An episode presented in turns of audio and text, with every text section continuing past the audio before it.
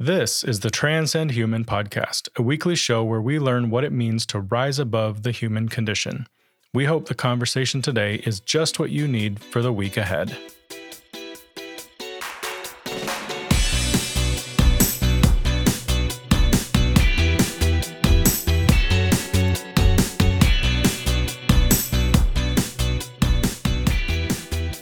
All right, everybody, welcome back to the Transcend Human podcast, May 9th, 2022. Great to be with you. Another sunny Monday morning here in Southern California. Um, so, this week, um, we're taking a risk. We're doing something new. I alluded to it last week, and then I thought a lot about it during the week, and finally, at some point during the week, decided to pull the trigger. Um, so, we're just going to call these episodes the Transcendent Rants uh, because the title should have a little something for everyone.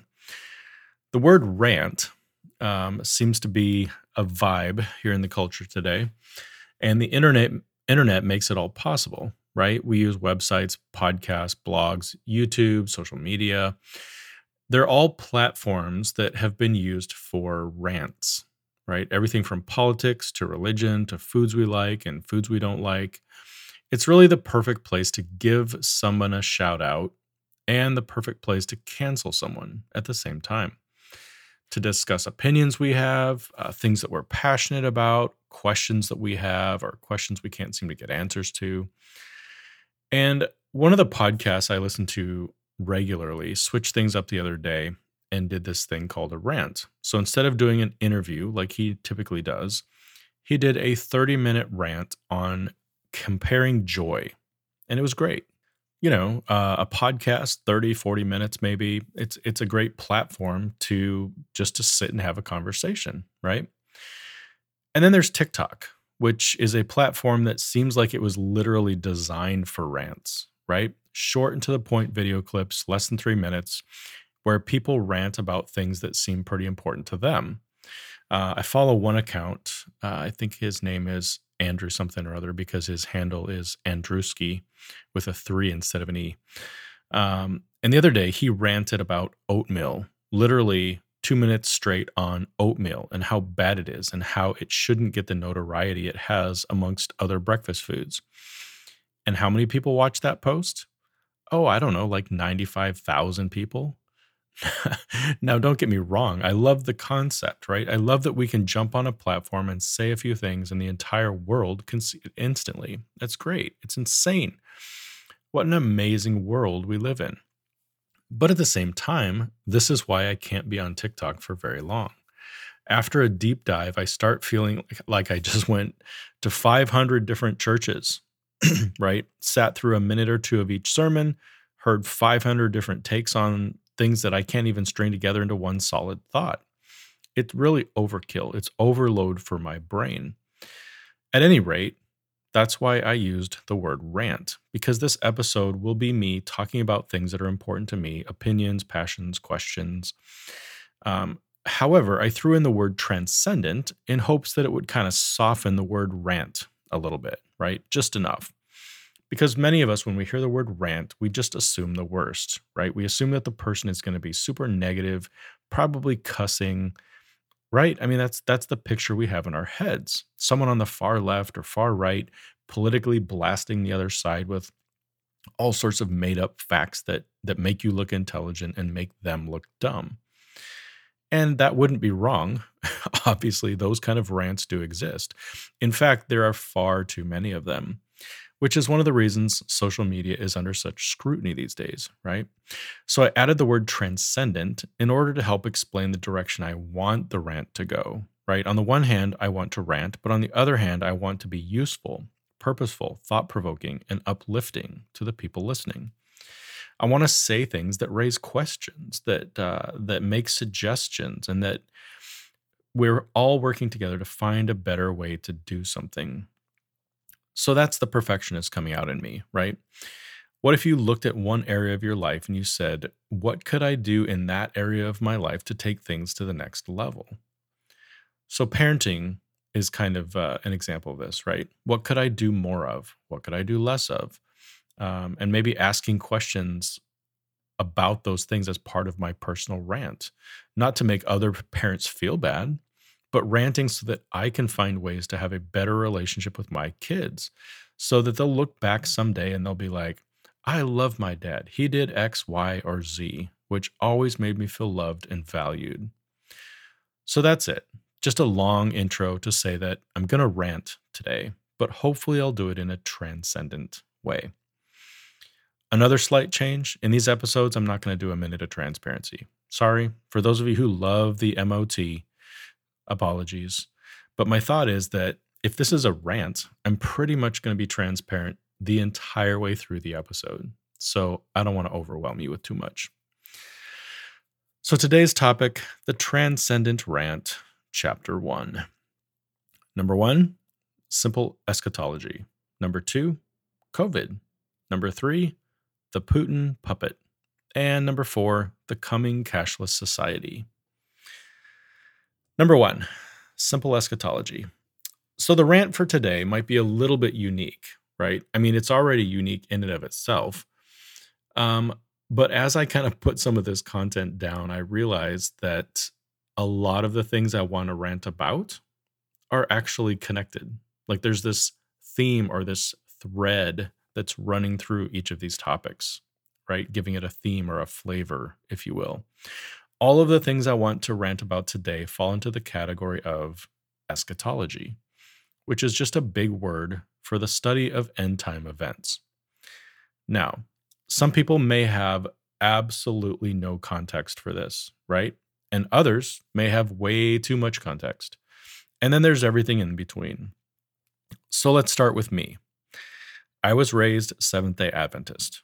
What the heck is that, you ask? Well, I'll tell you. Seventh day Adventism is a Protestant Christian denomination. However, it is a very misunderstood denomination. Uh, there was a book back in the 80s or 90s, I can't remember, maybe even farther back, called The Kingdom of the Cults. Uh, it was a book by Walter Martin. And in this book, he lists the Seventh day Adventists in the appendix in a chapter called The Puzzle of Seventh day Adventism. And he explains that this puzzle is puzzling because of their theology. It's puzzling because he couldn't, in good faith, call them a cult, but at the same time, they didn't fit perfectly into his narrow view of what mainstream Christian churches should believe and teach. Interesting, but not really important for our discussion today. All you really need to know for today is the two things that make up the name seventh day, or the belief that the seventh day or the, the Sabbath, uh, which is Saturday, uh, has always been God's day of worship, that it was given during creation, that it continued throughout the life of the patriarchs, that it was adhered to by the people of Israel, and that there's no reason it shouldn't continue to this day. It's the belief that the Sabbath was never meant to be changed to Sunday. So that's the first part, seventh day. And then Adventism, which is a strong belief in the Advents. And there's been, or there will be, two Advents eventually. The first Advent is the one we celebrate at Christmas, right? The fact that Jesus came to earth as a baby. Advent number two is the whole belief that he will return to earth at the end as king. So you can imagine, based on that traditional upbringing, that I had a lot of conversations about the end of time, everywhere from at home to at church to in my Christian school. And so that was just a big part of what makes me me. Next, there are people who are raised in mainstream traditional Christianity. This could be Catholicism, or it could be some of the more mainstream um, Protestant denominations Whatever the case, um, in these homes, it was probably hit or miss whether or not the end of time was talked about, right? Conversations about the end of time may have happened, but not necessarily. Since eschatology is not really one of the main beliefs or core features in a lot of these religious denominations. Next, you probably have people who fall into this group, right? Christian people who have no desire to understand the end of time. My wife is a little bit on this side uh, when she explains, she says things like, it's confusing, or it's more of an argument or a debate than anything else. Uh, or sometimes she'll say it's scary, it's sad, and it's not very fun to think about. all things that I get. Completely true. I understand. It's not the easiest thing to understand. People do debate it until they're blue in the face. And it's been cause for polarization and division in the church for many years. Next, there's a group of people who probably had no strong spiritual beliefs or ties to a church or denomination at all. For most of these people, they probably grew up with no frame of reference for the end of time at all. But then let's say that at some point in their life, they they found something that they either read or watched on TV or saw in the theater, and it opened that door about the end of time. For example, maybe they found the Left Behind book series by Tim LaHaye and Jerry B. Jenkins. This book series injected the end of time concept into our culture like a shot of adrenaline. It was a global phenomenon at the time, right? A, a best selling series not unlike the Harry Potter books when they came out. For millions and millions of people, both Christian and non Christian, this was their introduction to eschatology, the whole idea that the world someday will come to an end.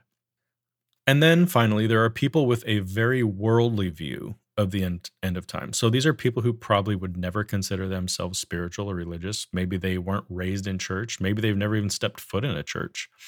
Maybe they've never seen a book series like the Left Behind book series. So, in a group of people like this, where do you think thoughts and beliefs about the end of time scenarios come from? You guessed it. It's probably from popular media, right? Movies. Movies like This is the End, The Road, It Comes at Night, The Day After, 12 Monkeys, Failsafe, Children of Men, A Quiet Place, WALL-E, Mad Max, Deep Impact, Armageddon, Contagion, Annihilation, 28 Days Later. And the list just goes on and on and on think about how many movies you've seen in your life movies where there is a protagonist whose job it is to save the world from imminent destruction. And how many dystopian movies have you seen where the world's already ended, right? Something bad has already happened. And this is what life looks like after that apocalyptic event that changed the world drastically. Now, there is a massive part of the world's population that only have this as their source of reference about the end of time, right? So if you went out on the street and you asked, let's say, a thousand people, hey, how do you think the world is going to end? Or do you think the world is going to end?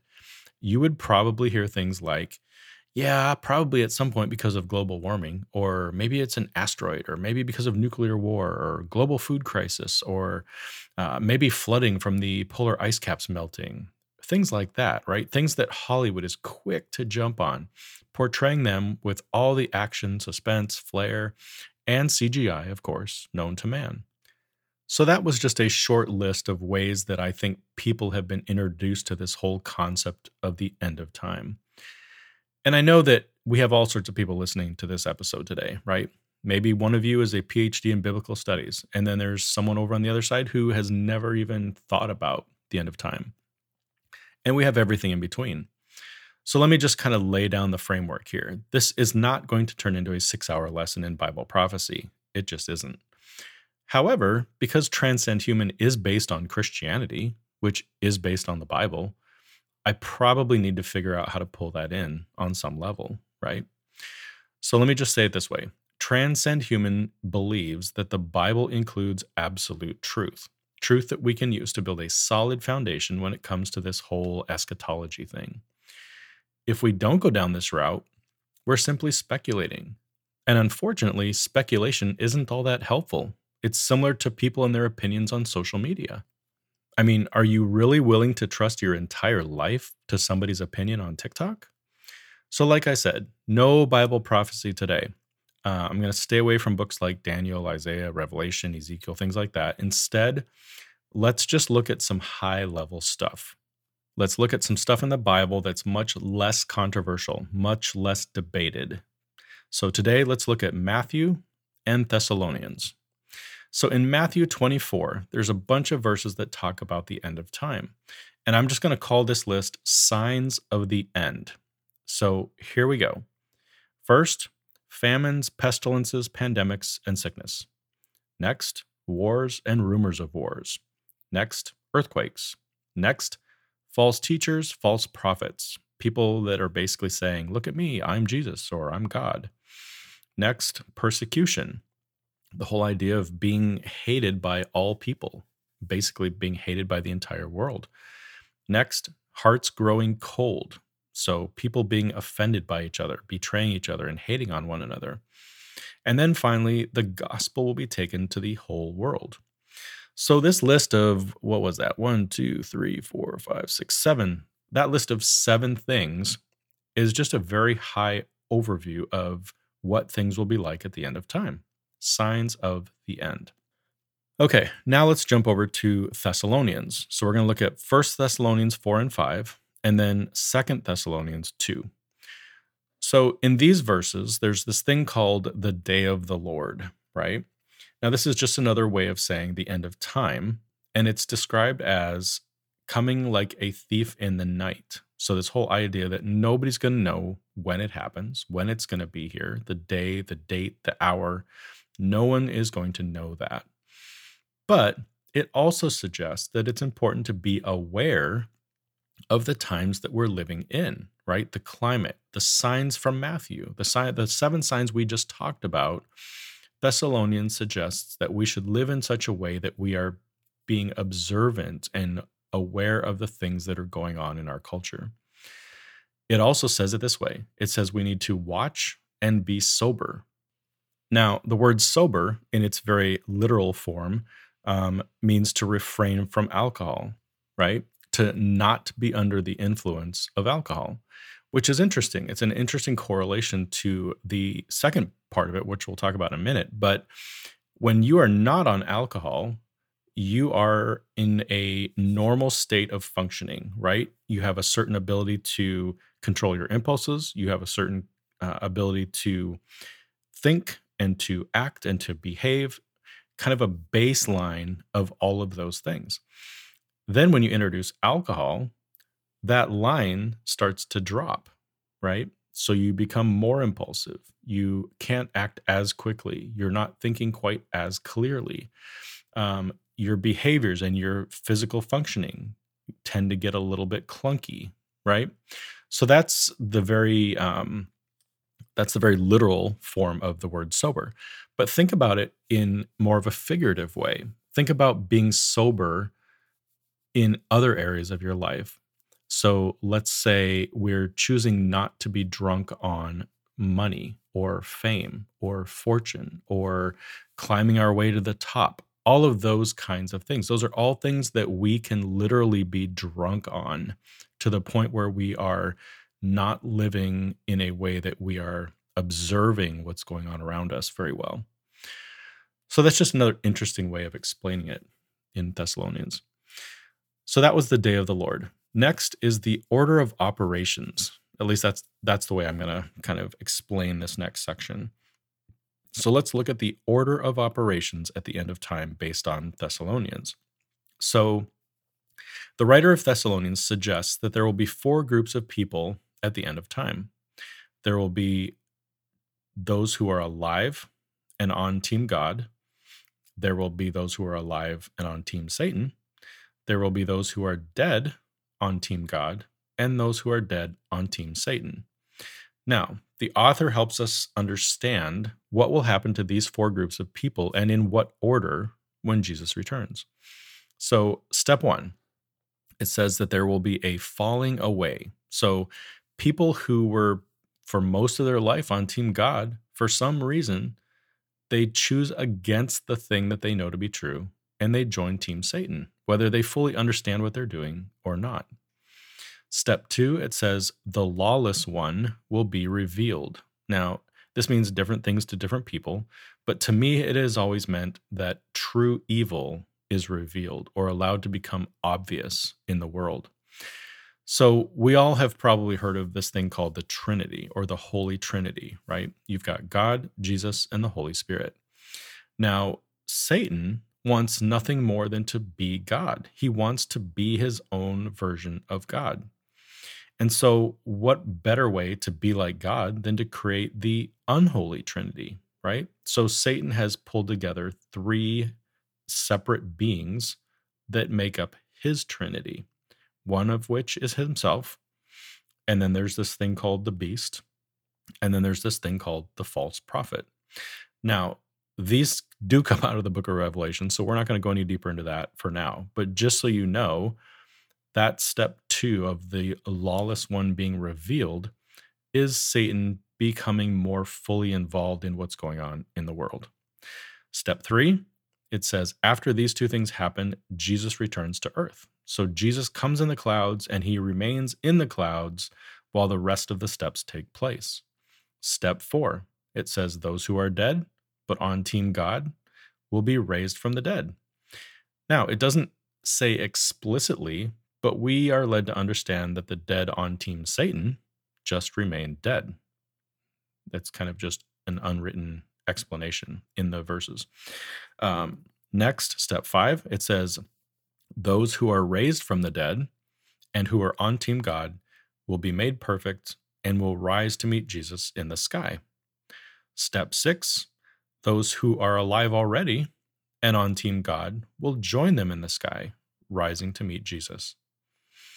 And then the final step, and this is an assumption again, is based on the other passages of scripture and this whole concept that those living at the time who are on Team Satan will not be able to handle the sight of Jesus or God because they will be consumed as if by fire because they are still in mortal bodies. They still haven't been changed. And so if you are a mortal in the presence of God, you are unable to be in the presence of God because God is perfect. So there you go. Quick rant on eschatology. Very high level. I mean, this is like the tip of the iceberg, right? Bible prophecy is so much deeper than that. Gets very detailed about history, about the state of the world, and, and kind of what will happen at the end of time. But like I said, all of that is for another day. Okay, number two, COVID recap. So let's jump to the pandemic. And when I say recap, I'm not talking about going over the science, the origin, patient zero infection rates, modes of transmission, variants, or you know any of that kind of stuff, right? Those are all very important things, things that our grandkids someday will probably read about in their history books and in school. No, what I'm talking about is more in line with our theme for today. So, how does the pandemic fit into our beliefs and our ideas about the end of time? As I said earlier, I grew up with this awareness of the end of time, that it was a thing and that it would someday happen. And I still remember hearing my parents going back and forth about it, right? They would say things like, Man, for many years, we really thought the world was going to end in our lifetime. But then life just kind of went on, and now we just aren't that sure. Then something big would happen in the world, and then they would immediately go back to this whole conversation about the end of time. And on some level, I've fallen into the same habit in my own life. When I was in high school and college, um, I spent a lot of time studying Bible prophecy, actually. Um, I was all about it, right? I believed that it would happen in my lifetime. Then I started working, had a family, and life just kind of mellowed into just a day to day, day in, day out routine. The world kept spinning, and the whole end of time thing just kind of took a back seat until this little thing that happened on September 11th, 2001, right? All of a sudden, the world was in turmoil again, falling apart, and our country was under attack. Needless to say, all that energy about the end of time started to resurface. It felt very spiritual on some level, right? With the perpetrators being Islamic and having this religious reason for the things that they did. And it was amazing how many of our freedoms we were pretty easily willing to give up in a short amount of time in order to protect our country from outside threats. It was as if the whole world stopped for a month or two until we could adjust and then keep things moving forward again. Then the world went back to spinning, and the end of time thing just took a back seat again. Enter 2020 and the pandemic. I can still remember a conversation I had with my parents a few months into lockdown, and the conversation turned to, you guessed it, the end of time. Now, I'm not the kind of person that considers myself an alarmist or a full blown conspiracy theorist or anything like that. What I hope I am is a conscientious observer. So, somebody who takes it all in, who notices the uniqueness of world events and is able to follow the overall trend in the culture. Then, after digesting it all, taking those things and developing a clear picture of the future. Not a snapshot, right? Not the minute a big event happens, a snapshot where you get all alarmed and freaked out, and not a picture based on wild tangential sci fi ideas and hypotheses. Just a very clear picture based on the simple warnings that the Bible provided in Matthew, right? Those seven things that we walked through. So 9 11 definitely checked the box of wars and rumors of wars, right? Including all of the subsequent military efforts that we had in Iraq and Afghanistan. But like I said, it pretty quickly came and went.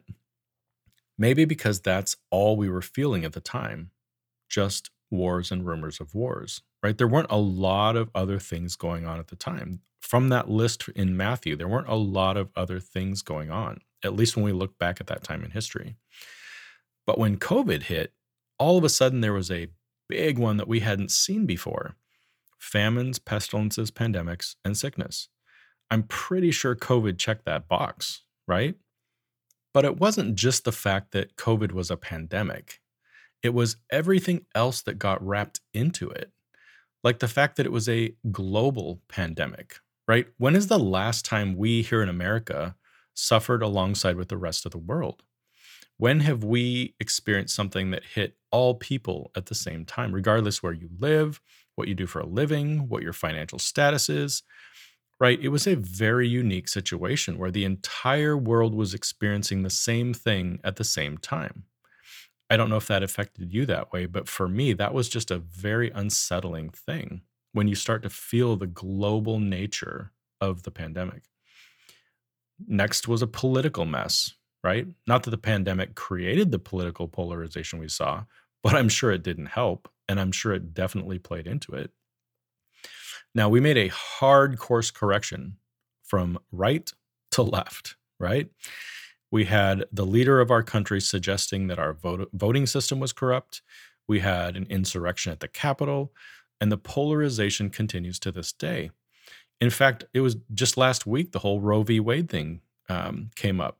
The opinion was leaked, and ever since then, it's just been this renewed level of polarization between left and right in this country. Next, during COVID, we saw social unrest, so racial tension, police brutality, uh, Ahmaud Arbery, George Floyd, Daunte Wright, Breonna Taylor, just to name a few of the people who died during COVID, and all of the media firestorm that followed those deaths. Terrible and this social unrest, you know, definitely added another, to me anyway, it added another sign to the list. So, on our list of seven things, one of them is that hearts were growing cold, that people are being offended by others, that people are betraying each other and hating on one another. And it just feels that that's getting more and more and more prevalent in the world today. Next, fear and uncertainty. Now, I don't know about you, but I've never really been uncertain or afraid living in the United States. I'm sure that part of that is, you know, related to white privilege and being a white male, but there has always just been this sense of stability in our country in my entire lifetime. Yes, we've had natural political and social ups and downs, but I've always been that optimistic person that just assumes that everything will average out. And that at the end of the day, my life wasn't going to be impacted much by these ripples in the fabric of time. But COVID did a number on this positivity that I had, right? This level of optimism and positivity. And I think it did that for most of us. I mean, we were forced out of our comfort zones, right? Work from home or simply don't work. We sensed a new level of governmental control, everything from the masks and the social distancing to all of the rules that were thrown on us about traveling and gathering. Uh, we were told what businesses could survive and which would have to tank. Um, you know, all the testing, the quarantining, the vaccination chaos. And we saw strange attempts at the government trying to support citizens, which was a little weird, right? Allowing you to apply for loans that you didn't have to pay back, uh, compensating you for COVID unemployment, sending us tax credit money based on the number of kids in the house, uh, forcing landlords not to evict during the pandemic all of these things that seemed helpful at the time, but it also made us ask, how on earth is this even possible? How is this how is this going to work that the government is just going to give us money? There has to be some strings attached to all of this, right? And that's where the fear and certainty kind of came in with COVID. Number three, let's talk about Russia and the invasion. So, number three is the Putin puppet. So, COVID obviously checked the box of famines, pestilences, pandemics, and sickness. And the political and social climate uh, during the pandemic, for me at least, checked the box of people's hearts growing cold. And then Russia invaded Ukraine, which added the checkbox for me next to wars and rumors of war. Now, I'm not going to spend a lot of time on this because I think the entire world has had a front row seat to what's going on. But I will say this about the invasion of Ukraine. First of all, there are certain people on earth that I believe Satan has partnered with, literally locked arms with, and said, Come on, man, let's do this thing. Think about Hitler, Joseph Stalin, Pol Pot, uh, Saddam Hussein, Idi Amin, right? Putin is just another in this long line of men who I believe have given themselves over to Satan, to evil. I believe Satan has worked his tail off with some of these guys, manipulating, coercing, um, you know, allowing them to reach a level of power and um, monetary strength, if you will, that they just that they goes to their head, and eventually it gets them into a position where they will do his work here on earth. And I believe that Putin did the same thing, that he joined forces with Satan in some weird way in order to do evil in the world. You know, whether he views it that way or not, I don't know. Uh, he may not even view the world in terms that we talk about on this podcast, right? This whole controversy that exists between God and Satan.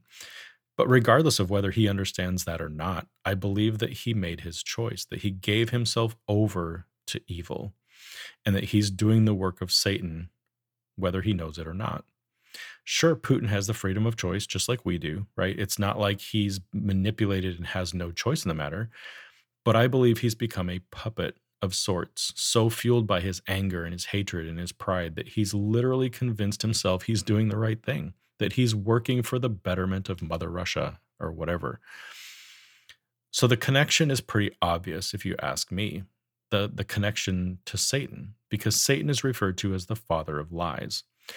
And Putin is working off the same playbook, right? Gaslighting his people and gaslighting the world, and engaging in genocide, and then turning around and making it out to be a staged thing, right? That all of these atrocities were just staged to make him look bad.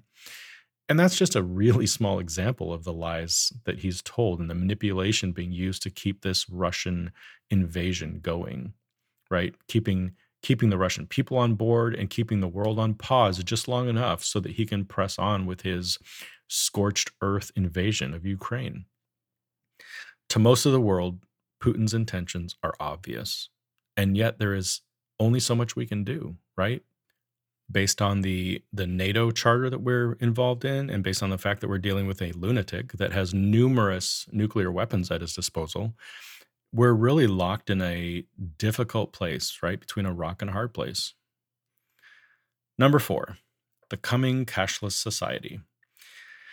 So, another thing that came up during COVID um, is the economy, right?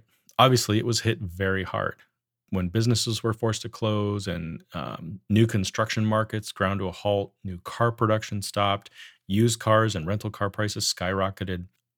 All of those things along with the slowing of the supply chain and the inability to get what was needed to keep commerce flowing, all of that led to inflated costs for just about everything. I mean, we typically see it in in terms of gas and food prices, right? But the ripple effect is way more pervasive than that. Every single product or service is touched by it in some way, right? It's it's a ripple effect where the cost of gas and the issues with the supply chain are bumping the prices on everything, not just the main things. And of course, it all trickles down to us, right? The end users, the consumers just trying to survive. And most of us trying to survive on the same salary that we've had since 2019. But this isn't the only thing that happened when it comes to money. There's another movement that's just starting to kick into high gear, and that's cryptocurrency. Now, it's taking off for many reasons, not the least of which is the fact that it's the wild, wild west, right? And people stand to make a lot of money, just like the gold rush in the 40s and the dot com revolution in the 90s. Crypto is the latest and greatest way to build wealth. I have friends who you know, these are typically friends who are on the cutting edge on many things, but they're all about the whole crypto thing. They're building mining farms in their basements or in their cabins in the woods, multiple uh, computers networked, hooked up together, running 24 7 mining for Bitcoin. Now, am I saying it's a bad thing? No, not necessarily. I mean, on some level, you could view it the same way that we viewed the introduction of MP3 files for music, right? When the technology first became available, it was the wild, wild west of music, right? People were converting CDs to MP3s, and then they were sharing them on sites like Napster and other torrent sites. The music industry quickly became frustrated because they started losing money. But eventually, they had to evolve because they realized MP3s were not going to go away. So, this led to the birth of streaming music and the subscription based music platforms that we have today. Now, if I saw you put a CD into your Discman, I would probably laugh you out of town. And this is very similar to how I see things going with crypto, right? It's still in the wild, wild west phase. But at some point, banks and government regulators, they're going to realize that it's here to stay and they're going to have to figure out a way to control it, to monetize it so that they can get a piece of the action, which means it will become the norm. At some point, we're all going to be forced to use crypto in some way, shape, or form. Which brings up another end of time concept that I grew up with personally. And it's the whole idea that at some point in time, our society is going to be cashless. Why? Simple in order for people to be persecuted for their beliefs, in order for the Bible's explanation that people will not be allowed to buy or sell, cash can't be available. It can't be a thing. Pretty simple, right? If you have cash, you can purchase things, and nobody but you and the person you're buying them from understands or knows that that transaction took place. But in a cashless society, we've removed that option right? When all money is exchanged in digital format, there is always a record of it. And that record can be tracked or even stopped by the powers that be. Right now, that doesn't even seem possible, right? We live in a free society with privacy and protections. But think about how fast those protections could fall if something big happened. I mean, all it would take is a national or global crisis to change all that we can all probably see a scenario where the government, you know, could remove these protections in the name of national security, for example. And just like that, a hold could be placed on your bank accounts. Everything from PayPal to Zelle to Venmo, Apple Pay, and most likely crypto holdings in the future. And that's an environment in which persecution can take place. Not that people aren't already persecuted now. I mean, don't get me wrong you don't have to have a cashless society for people to be persecuted. I mean, people can be locked up and a key thrown away for no reason, right? I mean, there you go, persecution. But the Bible is interestingly clear that at the end of time, people will be controlled by their access to money. The phrase that no one may buy or sell except one who has the mark is pretty clear, right? Now, the whole mark thing is a whole other thing, but we'll save that for a future rant. For now, I'm just bringing up a possible end of time scenario, one where cash no longer exists, and one where people can be controlled because of it. So let's land the plane. This week's transcendent rant turned out to be a little lopsided, right? All of it leaning toward eschatology. However, that's not going to be the case most of the time. I mean, my hope is that throughout the week or weeks to come, as I hear things on the news or on the radio, or I uh, have conversations that that just random little snippets will will come to me. I'll put it all down on paper, and then I'll do a rant, and I'll kind of address four or five, six topics that that probably won't have a lot to do with each other. But for some crazy reason, this one today turned out to be all related. So there you go right? I'm not gonna i'm not gonna feel bad about it. I'm not gonna try to pretend that it wasn't. It is. And so hopefully it was helpful to you especially those of you who have never even thought about the end of time right? People who are like yeah whatever. It's like it's so far away. I don't even i don't even begin to know. Who, who knows? Maybe maybe this was an interesting simple overview of some of the things that are happening and some of the things that could happen um, just to pique your interest about the end of time. But before we go, um, I just wanted to throw together a few takeaways from the rant this week. So, number one, you don't need to be a hardcore student of the Bible or a student of Bible prophecy to become a conscientious observer. Number two, COVID and the last few years have really ramped things up when it comes to the signs of the end, the signs that we talked about in Matthew um, here are just some of the boxes that we can check, right? So we talked about the famines and, and pestilences and pandemics. We talked about wars and rumors of war. We talked about hearts growing cold. I mean, there's three of the seven right there that seem to be going on all at the same time. You know, there's other ones like earthquakes. Yes, we have earthquakes, but I don't really see that that's gotten any worse. Uh, the whole thing about false teachers and false prophets. I I don't typically see people saying that they're God or saying that they're Jesus. Um, persecution of a group of people by the entire world. I don't really see that yet. Um, and then the whole concept of the gospel being taken to the whole world. That's always kind of been in debate because with how fast data transfers nowadays with social media and the internet, you would think that the gospel has been taken to the entire world. But I'm sure there are pockets, right? Pockets of the world where people don't have internet. You know, Amazon rainforest, uh, groups of people, you know, living in the middle of nowhere. Um, so has the gospel really gone to the entire world? I would say probably not. Um, but that's an interesting one. And then finally, does it make sense that we would be living in a cashless society at the end of time? If it makes sense to you, maybe you want to add this to Matthew's list as another sign, right? So if or when cash is removed, we'll know that there is one more box checked and we're that much closer to a potential scenario that could lead to the end of time. All right, I think that's all I have for this rant. Um, if you liked this format, please let me know. If you didn't like it, let me know too, right? I'm a big boy. I can appreciate all kinds of feedback. So just shoot it over to info at transcendhuman.com. I'd love to reply if I have time. Um, thanks again for joining us. Um, so next week, I think we're going to be back to a more traditional episode. I'm going to call it Transcending Positivity. So, how can we choose the mood we want to have in the future and the, the mood we want to live under the majority of the time versus reacting constantly having emotional reactions every time our circumstances change or something happens out of the blue, right? So until then, everyone, have a great week.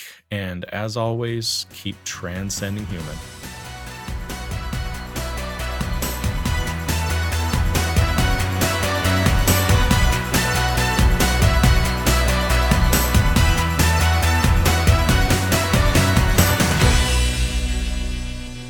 Thank you for listening to this episode of the Transcend Human podcast. If you're interested in the show notes for this episode, head on over to transcendhuman.com forward slash podcast and navigate to the episode you're looking for.